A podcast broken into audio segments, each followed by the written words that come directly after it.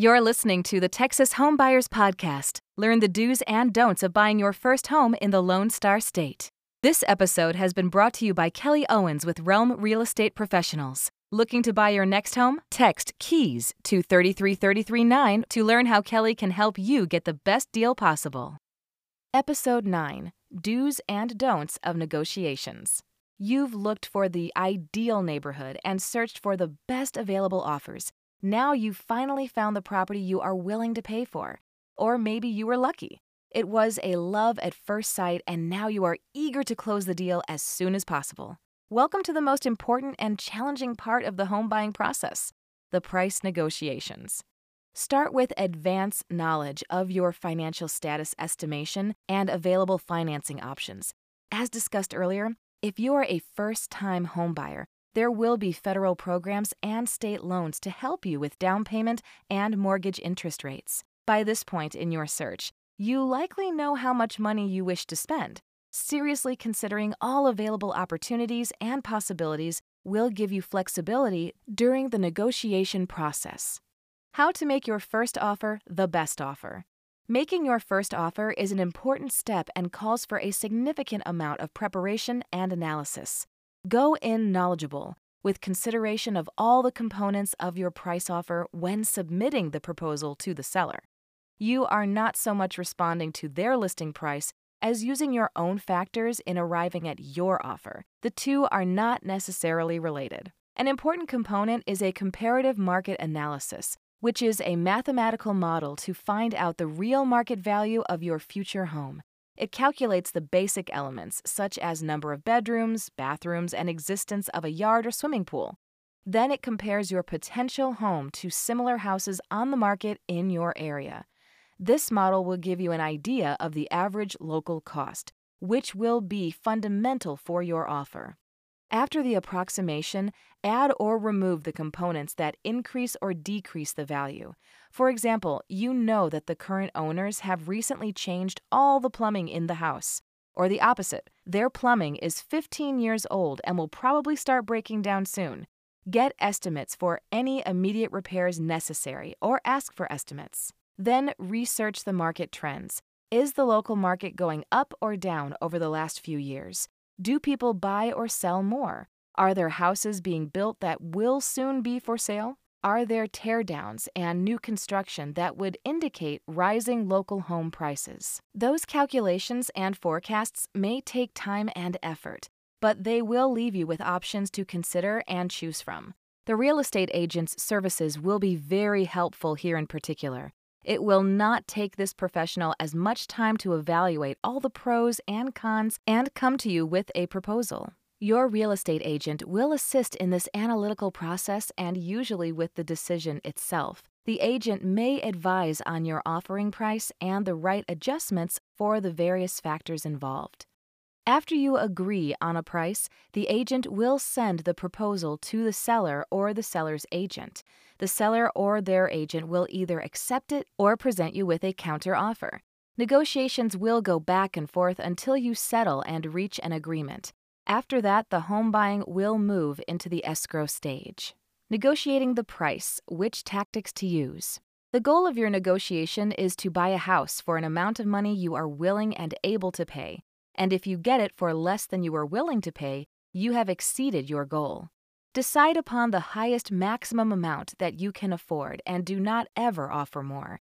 If you pay more than your maximum amount, you have already lost.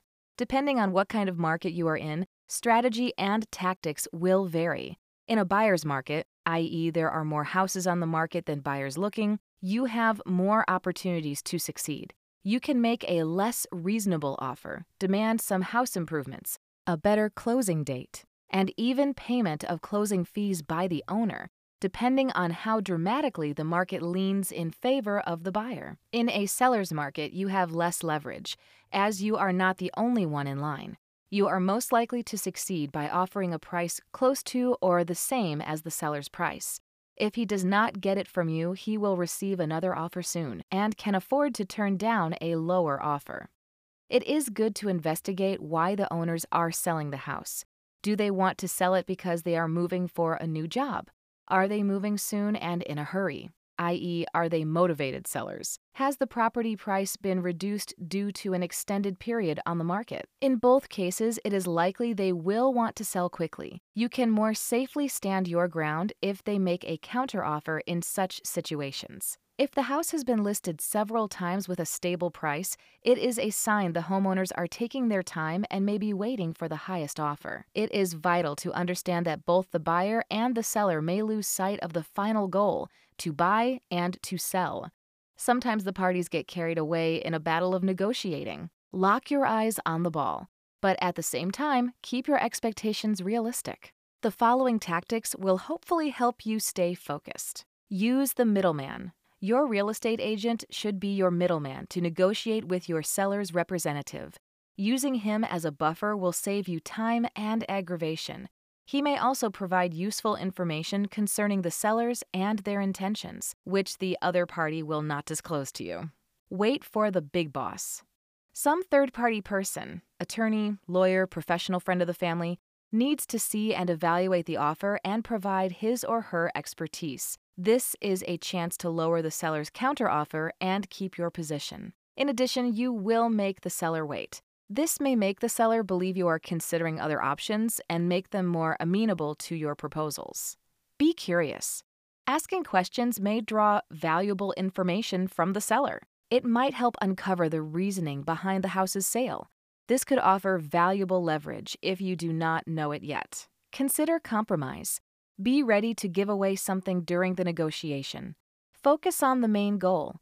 Remember your main goal to get the house. Sometimes you'll get stuck negotiating on minor details. It can be a good tactic to wait until you come to an agreement on the main points before proceeding to the details. How to avoid mistakes during the negotiation. Whether you are buying a house for the first time or just got carried away in the intensity of negotiation, mistakes happen. Keep these simple rules in mind. Be nice. No one likes rude people. Try not to offend your seller during a house visit. For example, discussing necessary renovations and the poor taste of the decorations may hurt feelings, if not the deal as well. Be calm. Do not express too much of an interest. Most specialists agree that when sellers see how much you want this house to become yours, they won't accept your first offer. To avoid a counteroffer, you should always play it cool, no matter how perfect this property is for you. Think like a seller. Change your perspective. Take a look at this situation. Imagine you must sell this house in two, five, or ten years. Will it be possible? Or does it lack some basic features that the housing market considers essential? Do not expect the price to lower after inspections. Bid lower than you can pay and make your final offer with the most comfortable price you can afford. Repairs after the inspections will most likely not cost the seller millions. Sign cautiously. Make sure you acknowledge all terms and realize all liabilities before you sign any documents. Once you sign the contract, there is no way to make amendments without renegotiating and signing a new one. What if there are multiple offers? In a seller's market, you will probably have competition for the house you wish to buy. Sellers might be considering several offers at the same time. They will make their decision based on the best offer. They may also choose to work with one potential buyer and only send counteroffers to them. You, as a buyer, will not know. The best way to protect yourself from multiple offers is to make your offer better than the others. Receiving a pre approval for the mortgage will be a good start to becoming the seller's choice. Also, let the seller know the financial options that you have. Some mortgage conditions and funding programs are more attractive and may influence the seller's decision. Bid close to listing price. There is not much sense in offering significantly less in a seller's market. Doing this will save you time and curtail an extended counter offering process. It would be helpful to review your contingencies list. The fewer clauses you have there, the more attractive your offer seems to the seller. However, it is recommended not to remove home inspection. This would mean the seller would not be liable for any uncovered issues with the house, and you would have to pay for the repairs on your own. Showing your intentions by offering a large good faith deposit and down payment will usually convince the owner of your commitment. This may finally tilt the balance towards your proposal. Negotiating the price is a very stressful period in a house buying process. You can't be sure what the results will be or exactly how much money you will spend. In any case, keep in mind that the owner is interested in selling his home and you are willing to buy it. With a little time and effort, you will be able to do it. This has been the Texas Homebuyers Podcast, brought to you by Kelly Owens with Realm Real Estate Professionals. Text the word keys to 33339 for more.